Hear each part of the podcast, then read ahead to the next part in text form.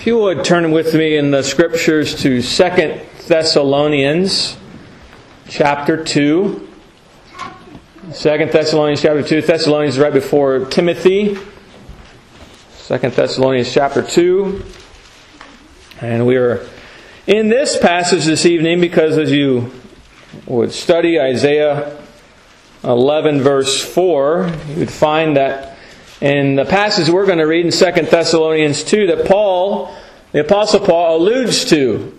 Uh, Isaiah chapter 11, verse 4, in uh, which Christ is prophesied in coming and destroying the works of evil. And here, uh, in our passage, in verse 8, he speaks of that in Isaiah 11, verse 4 when it has to do with the Antichrist. And he alludes to Isaiah 11:4 when he speaks of it. And so we're going to hear more about the Isaiah part of this uh, next Lord's Day, Lord willing. But here we're going to hear about the Antichrist first. So we're going to read uh, 2 Thessalonians chapter 2, verses 1 through 12. 2 Thessalonians verses 2, verses 1 through 12. And before we read God's Word, let's pray. Our gracious Father, thank you for your word. We're thankful that we have Scripture to interpret Scripture.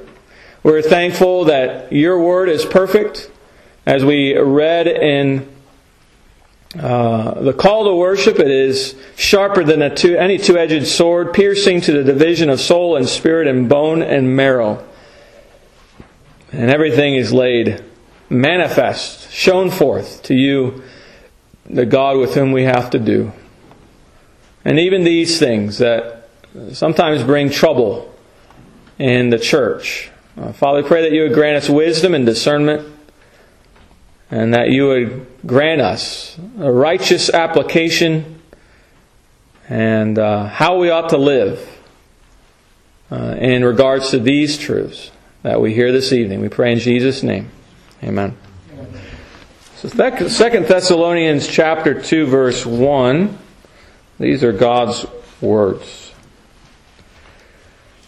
Now we beseech you, brethren, by the coming of our Lord Jesus Christ and by our gathering together unto him, that ye be not soon shaken in mind or be troubled, neither by spirit nor by word, nor by letter as from us, as that the day of Christ is at hand.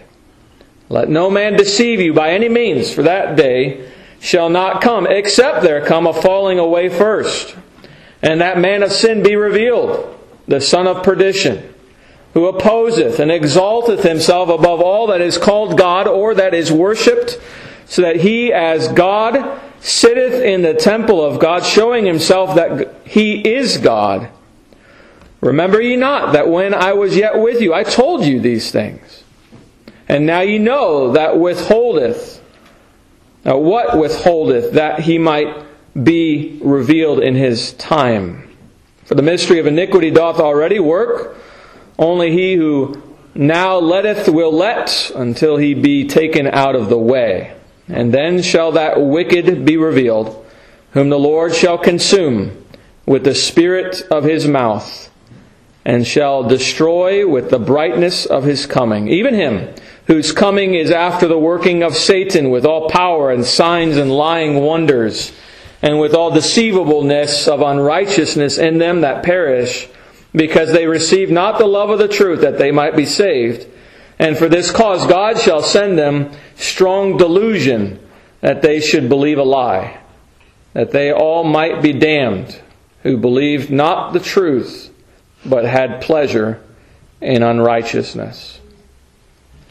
And those are God's words. And again, last Lord's Day, we heard and covered Isaiah chapter 11, verses 1 through 5, all about Christ Jesus. And verse 4 again alluding, uh, alluded to these, uh, to there in 2 Thessalonians verse 8, uh, 2 verse 8, regarding the destruction of the Antichrist and how that destruction of the Antichrist will come. We're going to hear more about that, Lord willing, the destruction of the Antichrist next Lord's Day, Lord willing. But this evening we're going to study the Antichrist, knowing most of you have probably not at length considered from the Scriptures who the Antichrist is even in Sabbath school, uh, probably have not studied systematically who he is, uh, and uh, returning then, Lord willing, uh, to the passage where we should be in Isaiah 11. Uh, but first, uh, we need to study the Antichrist proper, the doctrine of the Antichrist. So this evening, maybe more of a doctrinal sermon of who the Antichrist is. We have to then ask the question who is the Antichrist? We have to um, not speculate, as many do, but as it turns, uh, it is best for all of us to search the Scriptures, who teaches us, the Lord who teaches us who is the Antichrist, what is true of the Antichrist, that we would then know that Christ will destroy that one. And we want to exalt in Christ, that's the goal.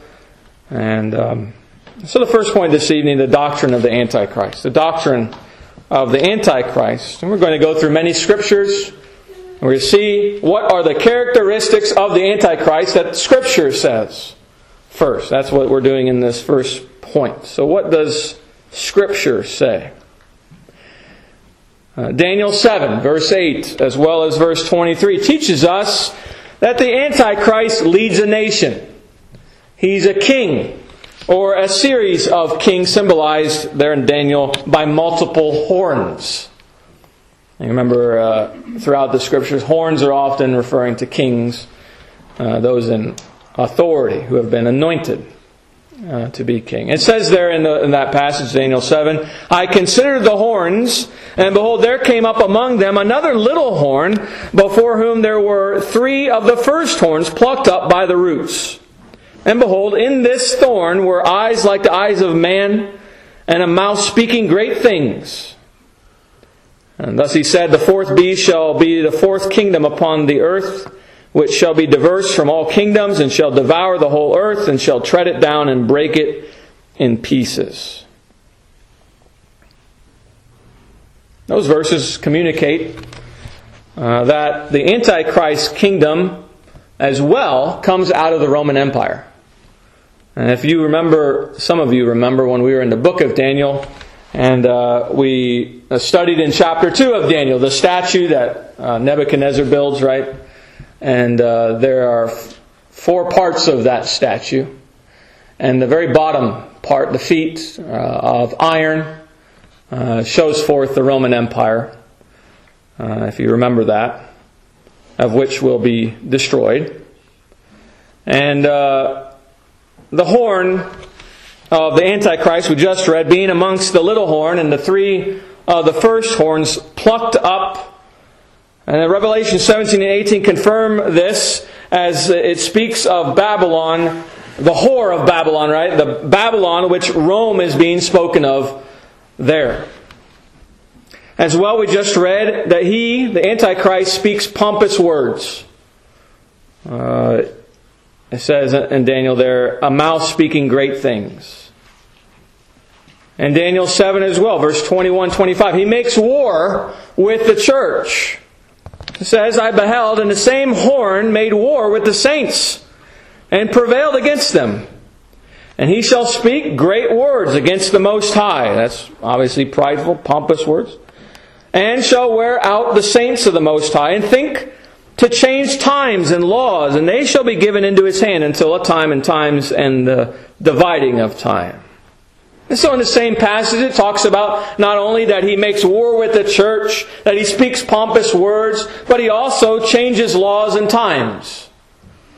That's Daniel 7. But then think of Matthew 24, verse 15. It refers to Daniel, and it says, When ye therefore shall see the abomination of desolation spoken of by Daniel the prophet stand in the holy place. He stands in the holy place. In other words, he is in the church, he is part of the church, or appears to be in the church. He stands in the holy place. And this is confirmed in our passage, 2 Thessalonians 2, verse 4. It says, Who opposeth and exalteth himself above all that is called God or that is worshipped, so that he, as God, sitteth in the temple of God. showing himself that he is God. And so he's in the temple, which is a reference to, of course, the church. He's in the church. And verse 3 of our passage also communicates that the Antichrist is a deceptive officer in the church, an office bearer in the church. It says, Let no man deceive you by any means, for that day shall not come except there come a falling away first, and that man of sin be revealed, the son of perdition. And we could go on with some other passages in John 17 that uh, refer to the gospel being uh, proclaimed by Christ, the gospel of Christ being proclaimed, and it's here where there is deception of that gospel uh, by the Antichrist. And so he's deceptive. And there will be a falling away in the church, apostasy from the church led by that son of perdition, the Antichrist. Same verse. Matthew 24, verse 24. It shows that the Antichrist deceives with signs and wonders and miracles. Even many in the church will perish, the, the visible church will perish because of it, because of those signs and wonders and miracles. So performed. It says, For there shall arise false Christs and false prophets and shall show great signs and wonders, insomuch that if it were possible, they shall deceive the very elect. And then you put that with our passage that's speaking specifically about the Antichrist in verses 9 and 10, and it says, Even him whose coming is after the working of Satan with all power and signs and lying wonders, and with all deceivableness of unrighteousness in them that perish because they receive not the love of the truth that they might be saved. So the, there's people who are in the church and yet they're deceived because of these wonders and signs. And they perish. Revelation 13, verses 13 and 14, it says, And he doeth great wonders, speaking of the Antichrist, so that he maketh fire come down from heaven on the earth in the sight of men, and deceiveth them that dwell on the earth by the means of those miracles which he had power to do in the sight of the beast. And then you consider as well that connection with the working of miracles that he is a false prophet. Deuteronomy 13, verses 1 and 2. If there arise among you a prophet or a dreamer of dreams, and giveth thee a sign or a wonder, and the sign or the wonder come to pass, whereof he spake unto thee, saying, Let us go after other gods. And so the same one who's performing the sign, and it comes to pass, and uh, then he says, Let us go after other gods. Because, uh, excuse me, let us go after other gods which thou hast not known, and let us serve, that is, worship them. That's the same false prophet. Uh, that's a false prophet, and that we will see more of when we speak of his blasphemies. The Antichrist speaks blasphemies. We're going to speak about that in a few moments. Same thing there. Second Thessalonians chapter 2 verse 3. The Antichrist is a man. He's a real person. Let no man deceive you by any means, for that day shall not come, except there come a falling away first, and then the, and that man of sin be revealed, the son of perdition. He's a real man. In the very next verse, verse 4, again, the Antichrist is exalted in the church. He's exalted in the church, who opposeth and exalteth himself above all that is called God, or that is worshipped, so that he, as God, sitteth in the temple of God, showing himself that he is God. And as we just read, he shows himself to be God, or sits in the place of God. And you compare that with what we just read, Daniel, or not what we just read, what we just read with Daniel chapter 11, verses 35 and 36. It says, And some of them of understanding shall fall to try them and to purge and to make them white even to the time of the end, because it is yet for a time appointed. And the king shall do according to his will, and he shall exalt himself and magnify himself above every God and shall speak marvelous things against the God of gods. That's the true God, the God of gods, and shall prosper till the indignation be accomplished. For that, that is determined, shall be done. And in 1 John 2.18 we learn that there is one and many antichrists. Most of you are familiar with that passage. Says, Little children, it is the last time. And as ye have heard that Antichrist shall come, even now there are many Antichrists whereby we know that it is the last time. There is one and many Antichrists. And uh, for the Antichrist, deceptive heresies are connected to him. 1 John, again, chapter 2, just a few verses later, 22 and 23, it says, Who is a liar? But he that denieth that Jesus is the Christ. He is Antichrist, that denieth the Father and the Son. Whoso denieth, whosoever denieth the Son, the same hath not the Father. But he that acknowledgeth the Son hath the Father also. And 2 John verse 7 For many deceivers are entered into the world who confess not that Jesus Christ is come in the flesh. This is a deceiver and an antichrist. And then 1 John 4 3 reveals that there's a spirit of antichrist that was in the apostolic church. There is a spirit of the Antichrist that was in the apostolic church. It says, And every spirit that confesseth not that Jesus Christ is come in the flesh is not of God. And this is that spirit of Antichrist, whereof ye have heard that it should come, and even now already is it in the world. The spirit of the Antichrist was already in the world at that time, and then an Antichrist would come, or the Antichrist would come. And then Revelation 13, verse 6 says that the Antichrist, another characteristic, opens his mouth in blasphemies against God, that we referred to earlier. It says, that's Revelation 13, 6. And he opened his mouth in blasphemy against God to blaspheme his name and his tabernacle and them that dwell in heaven. In Revelation 17, verse 3, the Antichrist is full of names of blasphemy. He's full of names of blasphemy. So it says, So he carried me away in the Spirit, in the wilder, into the wilderness, and I saw a woman sit upon a scarlet colored beast full of names of blasphemy, having seven heads and ten horns. And then in Revelation 13 as a whole, the whole chapter, there is a connection that you see uh, with the Antichrist between the civil magistrate and the false church, or the covenant breaking church. And here he's, there, there's, there's a snippet, here's a snippet from that chapter. It says, Power was given him over all kindreds and tongues and nations, and all that dwell upon the earth shall worship him whose names are not written in the book of life of the Lamb slain from the foundation of the world.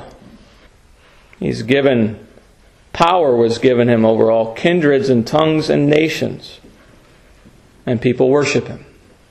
But those people who worship him are not those who have names that are written in the book of life. Revelation 17:8 the antichrist rules over a city that reigns over the kings of the earth. It says, And the woman which thou sawest is that great city which reigneth over the kings of the earth. And that woman is that whore of Babylon spoken of and controlled by the Antichrist, which reigns over the kings of the earth. And so that in the time of the apostles uh, was reigning over the kings of the earth. So the city the whore of Babylon is that place in the time of the apostles that had the greatest power in the earth. And that city, friends, is situated, we learn from the scriptures, it's situated on seven hills or seven mountains on which the Antichrist rules. Revelation 17, verse 3 and verse 9, it says, So he carried me away in the Spirit into the wilderness and I saw a woman sit upon a scarlet colored beast full of names of blasphemy, having seven heads and ten horns. Seven heads and ten horns. And here is the mind which hath wisdom. The seven heads are seven mountains on which the woman sitteth. That is, uh, in which the city sits. There are seven mountains. And that is the place, the city, where the Antichrist reigns. And then the nations. The nations also live, this is the last one, also live luxuriously with the city over which the Antichrist reigns. Revelation 18, verse 9, it says, And the kings of the earth who have committed fornication and lived deliciously with her, that is, luxuriously, shall bewail her and lament for her when they shall see the smoke of her burning. And to summarize all those characteristics, because I'm sure you might have missed some, uh, there's about 20 of them. There's probably more in the scripture, but there's 20 this evening for us. We find these. The Antichrist leads a nation. He's a king or a series of kings. His kingdom comes out of the Roman Empire. He speaks pompous words. He makes war with the church. He changes laws and times. He is in part, he's in part of or appears to be in the church. He's a deceptive office bearer in the church. He deceives with signs, wonders, and miracles to which many uh, are in the church will perish and fall away. He's a man, a real person. He exalts himself in the church. He shows himself to be God, sits in the place of God. Uh, we know there's one Antichrist and many Antichrists. Deceptive heresies are connected to him. There's a spirit of the Antichrist, so, so uh, a spirit of who that Antichrist would be in the apostolic church, and yet, uh, and the apostolic church hadn't come about yet. He opens his mouth in blasphemies against God. He's full of the names of blasphemy. In him, there's a connection between the civil magistrate or civil government and the false church. He rules over a city that reigns over the kings of the earth. He rules in a city that has seven mountains or seven hills, and the nations live luxuriously with the city over which he reigns.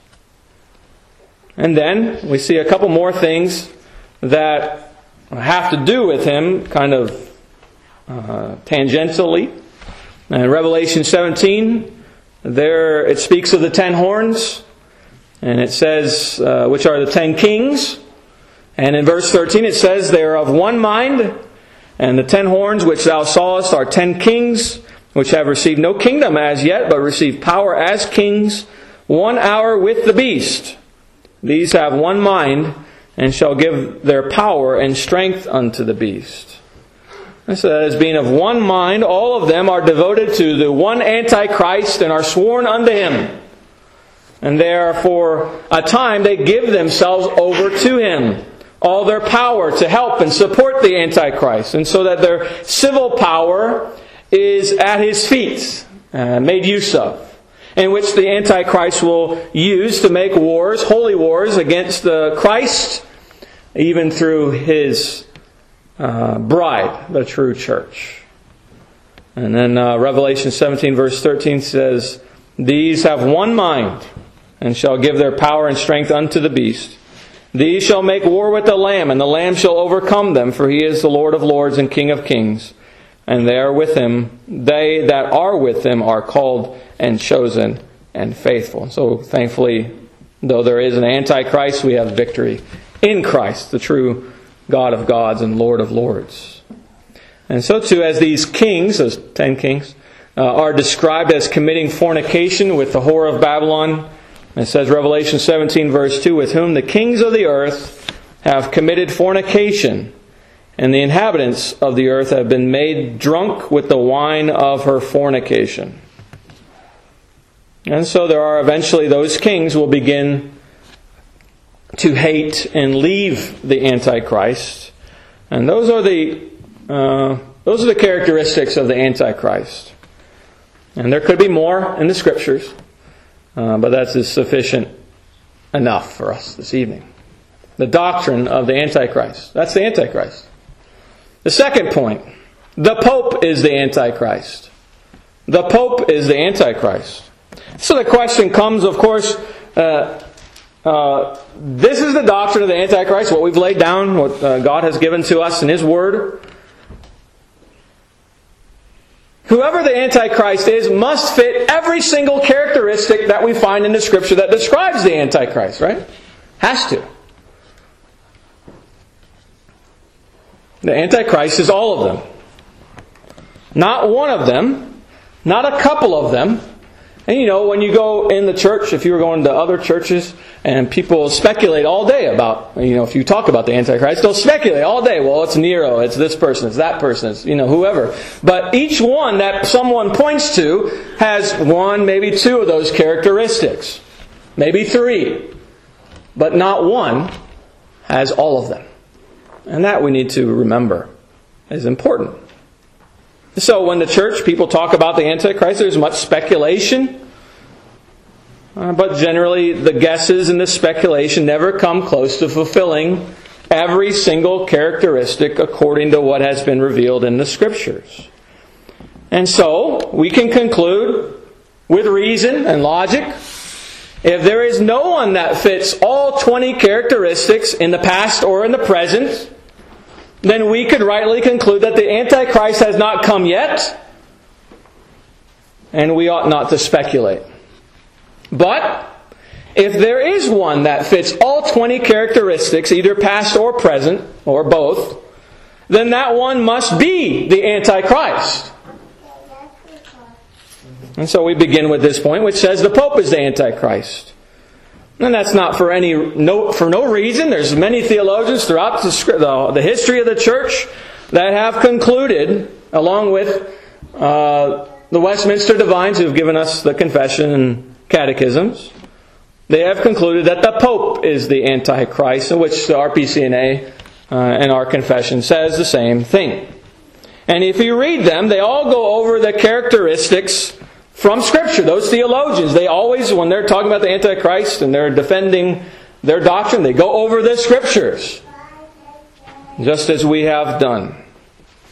And we find, just like they do, that the Pope fits all 20. Well, we can ask the question Does he fit all 20 characteristics? Does he lead a nation? Is he a king? Or a series of kings? The answer is yes. Vatican City is a nation. Though it's small in size, it's still a nation. Has a uh, king, a ruler, a, a, we could call it, a, in our language, a president, someone who is head over that nation. That's the Pope. The Pope is the head of that nation. And in other words, he is the king. And he even wears a crown, a tiara, uh, at his coronation. Yes, when there's a new pope, every time there's a new pope, there's a coronation. And this is what is said at his coronation. It says, Receive the tiara adorned with three crowns, and know that thou art Father and Prince of Kings, ruler of the world, and vicar of our Savior, Jesus Christ. So there isn't a pope and papacy, that is the series of kings, uh, rulers over many centuries, over a nation who are all called popes, they're bishops of Rome, right? The Lord, through Daniel, promised the Antichrist kingdom would come out of the Roman Empire.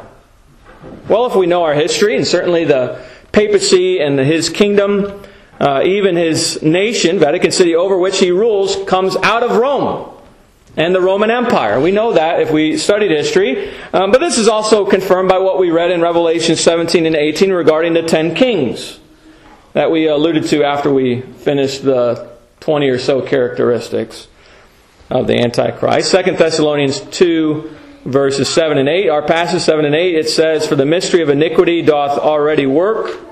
Only he who now letteth will let until he be taken out of the way, and then shall the wicked be revealed. The mystery of iniquity is that of the Roman Empire that held back, they held back the Antichrist, the papacy, to come about for a time. They held back the papacy for a time until he be taken uh, out of the way. The emperors, that is, the Roman emperors, if you know history, the Roman emperors came to be uh, pretty powerful, but yet also came to be nothing. And it is this that allowed the wicked, the Antichrist, to be revealed.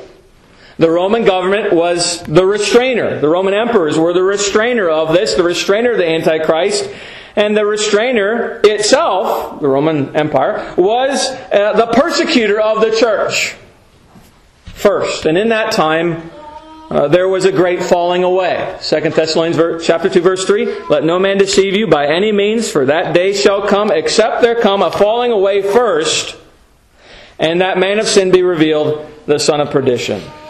And so it was after the great persecution by the Romans that led to the great falling away, but then the rise of the Roman Catholic Pope came about after Constantine was emperor and uh, began to rise in the fourth century under Damasus the first. That's the Pope Damasus the first. Constantine had brought the Edict of Milan, uh, which granted religious toleration for Christianity in the empire, and so no more persecution.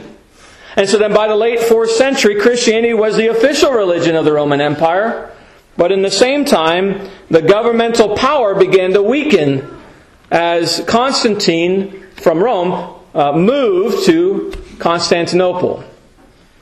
And which, with major leadership in Rome gone, what do you think is going to happen? There's a vacuum of power, and uh, there comes the Pope.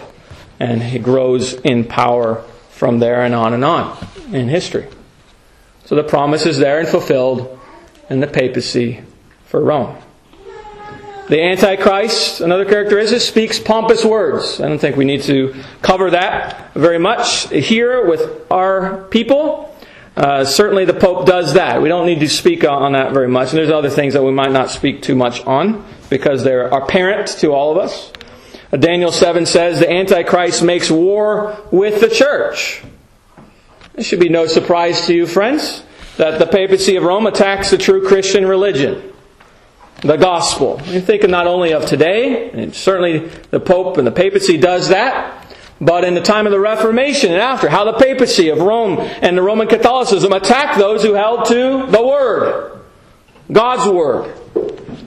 And uh, the Protestants persecuting them and putting them to death. But so too in doctrine um, by false doctrines. He attacks the true Christian religion. And then the next characteristic, he changes laws and times. Certainly, we know the cal- where our calendar comes from. Um, comes from the Pope of Rome, but so too laws. Many laws were determined in the Western Hemisphere for centuries by the papacy. And he's in, and he's part of, appears to be of the church. Certainly true. That's certainly true of the papacy. The Pope of Rome. He's a deceptive church officer.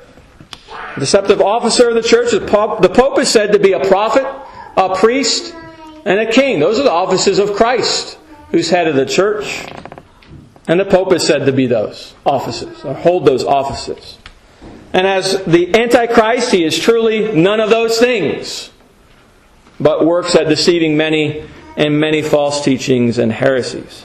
He deceives through signs, wonders, and miracles by which many uh, in the church perish.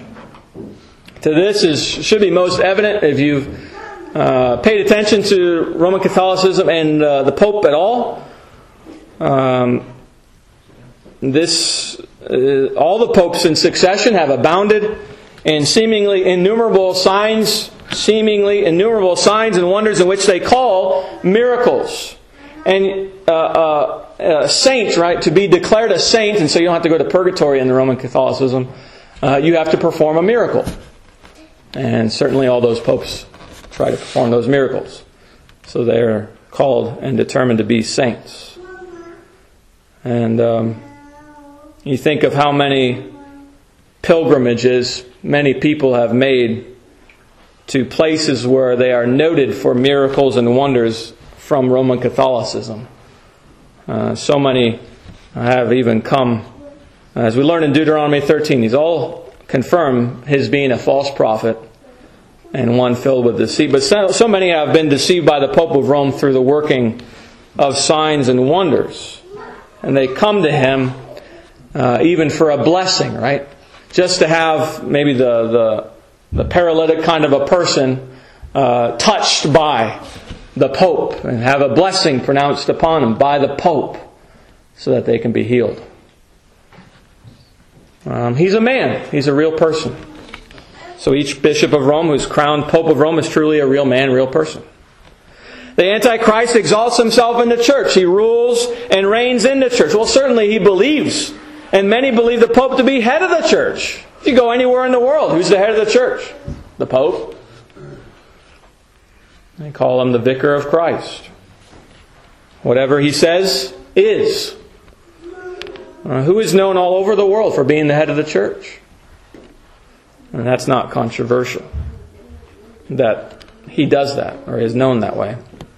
And he shows himself to be God or sits in the place of God. We hear we heard the language, friends. Know that thou art Father and Prince of Kings, ruler of the world and vicar of our Savior Jesus Christ. He shows himself to be God or in the place of God. He's the ruler of the world. He's Father. He's the Prince of Kings. He has a throne he sits on in Rome, by which he allegedly speaks the words that are preserved from all possibility of error, the infallibility of the Pope, right? That's the doctrine of that, the false doctrine. And so there's so many reasons why people flock to him, seek to kiss his hand, his shoes, they worship him. And this also goes to the miracles that we just made reference to. They flock to the Pope for a special blessing, for a miracle of healing. They go to the Pope for this when they ought to be going to Christ. There is one Antichrist and many Antichrists. Certainly there's one Pope, as well as there's many popes throughout history. And on top of this, there are many anti other antichrists who live in the spirit of antichrist, just like there is a spirit of antichrist in the time of the apostles. Uh, there are deceptive heresies connected to him at, at the very core. The gospel, the perpetual virginity, these are all heresies. The perpetual virginity of Mary, the immaculate conception, the worship of Mary, veneration of angels and the dead, the Mass, the doctrine of purgatory, indulgences, idol worship, many idol worship, different types of idol worship, papal infallibility, which we just mentioned, and on and on and on. Now we can ask, was this spirit of the Antichrist in the apostolic church or in the time of the apostles? Yes. Certainly was. There are things here and there, especially many deceptions, idol worship. Uh, there in the, in the first century church. He opens his mouth in blasphemies against God. How does he do this? The Pope does. By sitting as God in the church on a throne as if he were Christ, the King of kings and ruler of rulers. He lets people call him by the name of God. He lets people worship him by assuming infallibility, and etc. We go on and on how why uh, people worship him. He's full of the names of blasphemy. That is, he takes the names of God upon himself that belong to God only, or names that seem like they ought to be of God. So he's heard, we've heard that he's the King of Kings. He's not. Uh, we've heard that he's the ruler of the world. That is what they teach. That Christ, though, is called King of Kings and ruler of rulers. He puts the name of Christ on him, so he's called the Vicar of Christ. He's called the Supreme Pontiff of the Universal Church, Patriarch or Father, Prince of the Apostles, Servant of the servants of God, His holiness, and on and on with his titles and names. And so there's a connection in the Antichrist between the civil magistrate as well and the false church. That's the Pope. Right? He's the king of a nation. And he calls himself the head of a church, the, the church. He's the king and head of his own nation as well as the Roman Catholic Church. He even has an army. He has an army, people. He has an army. He rules from seven mountains or hills. In the city where he rules, there are seven hills or mountains. Those being, excuse me if I mispronounce them, Capitolinus, Palatinus, Aventinus, Esquilinus, Coelius, Viminalis, Viminalis, and uh, Quirinalis. Those mountains, those hills, very, there's seven of them. They're very close in proximity to each other. They are one to two and a half miles away from Vatican City of all the world, and they're one point or one to two and a half miles away. They're in the city where he reigns as Pope. He rules over a city that reigns over the kings of the earth Rome. It used to be the emperor of Rome ruled over the kings of the earth, but as we heard, that changed, and the bishop of Rome, the pope, took over. And who has such power as the pope of Rome over the nations of the world? What nation forbids the pope to come and hold such sway over the leaders? How many times has he addressed British Parliament or our own Congress? The last time he addressed Congress in our nation was 2015. He does this. Uh, each pope is usually invited to do this. He's met with the president. I might be off, but he's met with every single president of the United States since Woodrow Wilson. And most of the younger people, you don't even know who Woodrow Wilson is. How far back, how far back that is, right? The Pope has met with them. He does this with many nations. Not just our nation, but with many nations. He holds sway upon those leaders. That's why he meets with them. And they seek to meet with him. You think of so many in the past, not just our time, but the past. How many kings and queens of France, Italy, Germany, England, Spain, and others throughout history who did as the Pope, the Antichrist, commanded. And still is today similar in some nations.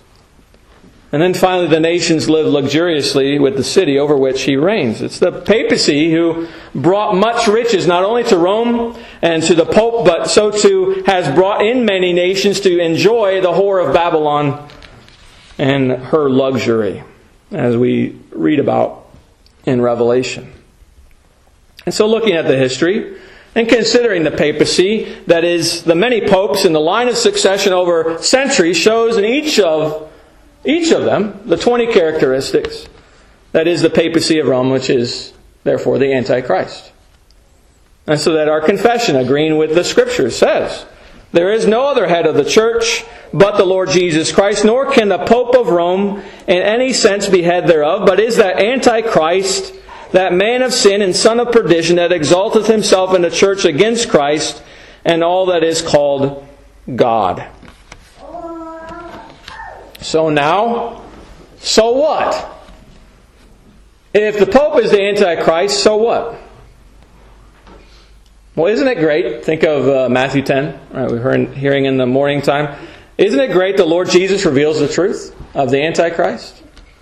Isn't it good that He doesn't hide it from us so that we know that we can be watchful, we can be careful how we uh, interact with Roman Catholicism and the Pope and his teachings? That we know how dangerous then the papacy is. He takes people who are in the church, the visible church, and he deceives them and they perish. He's dangerous. But Christ Jesus reveals it to us so that we know that we won't be deceived, so we won't perish. That's how much he loves us. And so the Pope is that very Antichrist that we're warned about and not to be deceived by him. And all those Roman Catholic practices and idols must be put off from us. Every single one. That's not from Scripture because the Pope is not head of the church, nor is he God. The Pope is the Antichrist. He's against Christ, and therefore he is against you. He's against you. And so we must be against him because he's against Christ. That's why we're called Protestants. We are called Protestants because we protest against Rome and Roman Catholicism and the Antichrist, who is the Pope. Not sure where along the way that Protestants stopped protesting against the Pope of Rome, who is that Antichrist, but we have even Reformed Christians now today uh, who know their Bibles but have stopped protesting. Well, we ought to protest. Because he is the Antichrist. He is against Christ. Anything that is against Christ, we hate. And we're against them. Are you for Christ or against him? Christ Jesus reigns as the King of kings, the Lord of lords, the ruler of rulers. He sits on the throne of his kingdom, which was given to him by his Father, God the Father. God the Father, Jesus, uh, the God man, he is king, he's infallible. Who's infallible? Not the Pope, Christ is. The Pope says he's infallible, he's not. Christ is. Why do we need to know all this? Because our God reveals it to us. And what a blessing to know that Christ rules over the Pope of Rome.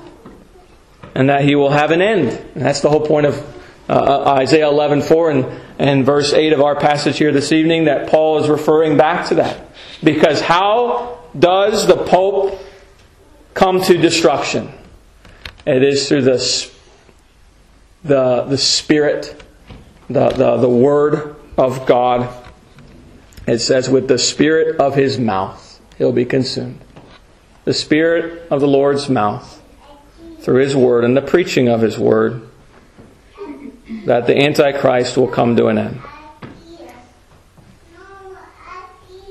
The papacy will be destroyed, though not yet. And so we ought to watch out today, friends. Watch out for the tanglings of Roman Catholicism. Rather, turn to Christ today by faith, trusting Him of what He's told you from the Scriptures, from the Word, that He is Lord and Savior. And to this, uh, we know, uh, maybe close to our hearts, we know the gardeners did not listen to this and were deceived by the deceitfulness of the Antichrist. But Jesus is the Savior you need. Jesus is the king that you need, the prophet who speaks his word that you need. He is the priest you need, the sacrifice who sacrificed himself by giving up his body and blood there at the cross, that we would be made right in him. We don't need a deceptive false prophet and priest and king of Rome. No, we turn to Christ. And we believe on Christ and we bow before and worship and kiss the Son. Whosoever believeth in him should not be ashamed. And that's the great privilege of knowing Christ that will never be put to shame in him. Let's pray. Our Father, we're thankful for your word. We know that your word teaches many hard things sometimes hard for us to hear. But here, Father, we pray that you would grant wisdom and knowledge and understanding of your word. And who is that Antichrist? It seems very clearly from the scriptures and what you say that it is the Pope of Rome. And he certainly is a deceiver, uh, an instrument of Satan. And he certainly uh, is blasphemous and he is no true king. We're thankful that we have a true king who is the King of kings and the Lord of lords and the God of gods, even our Lord Jesus Christ, who is our Savior. And so grant us faith in him and following him, that we would love what he loves and hate what he hates. We pray in Jesus' name. Amen.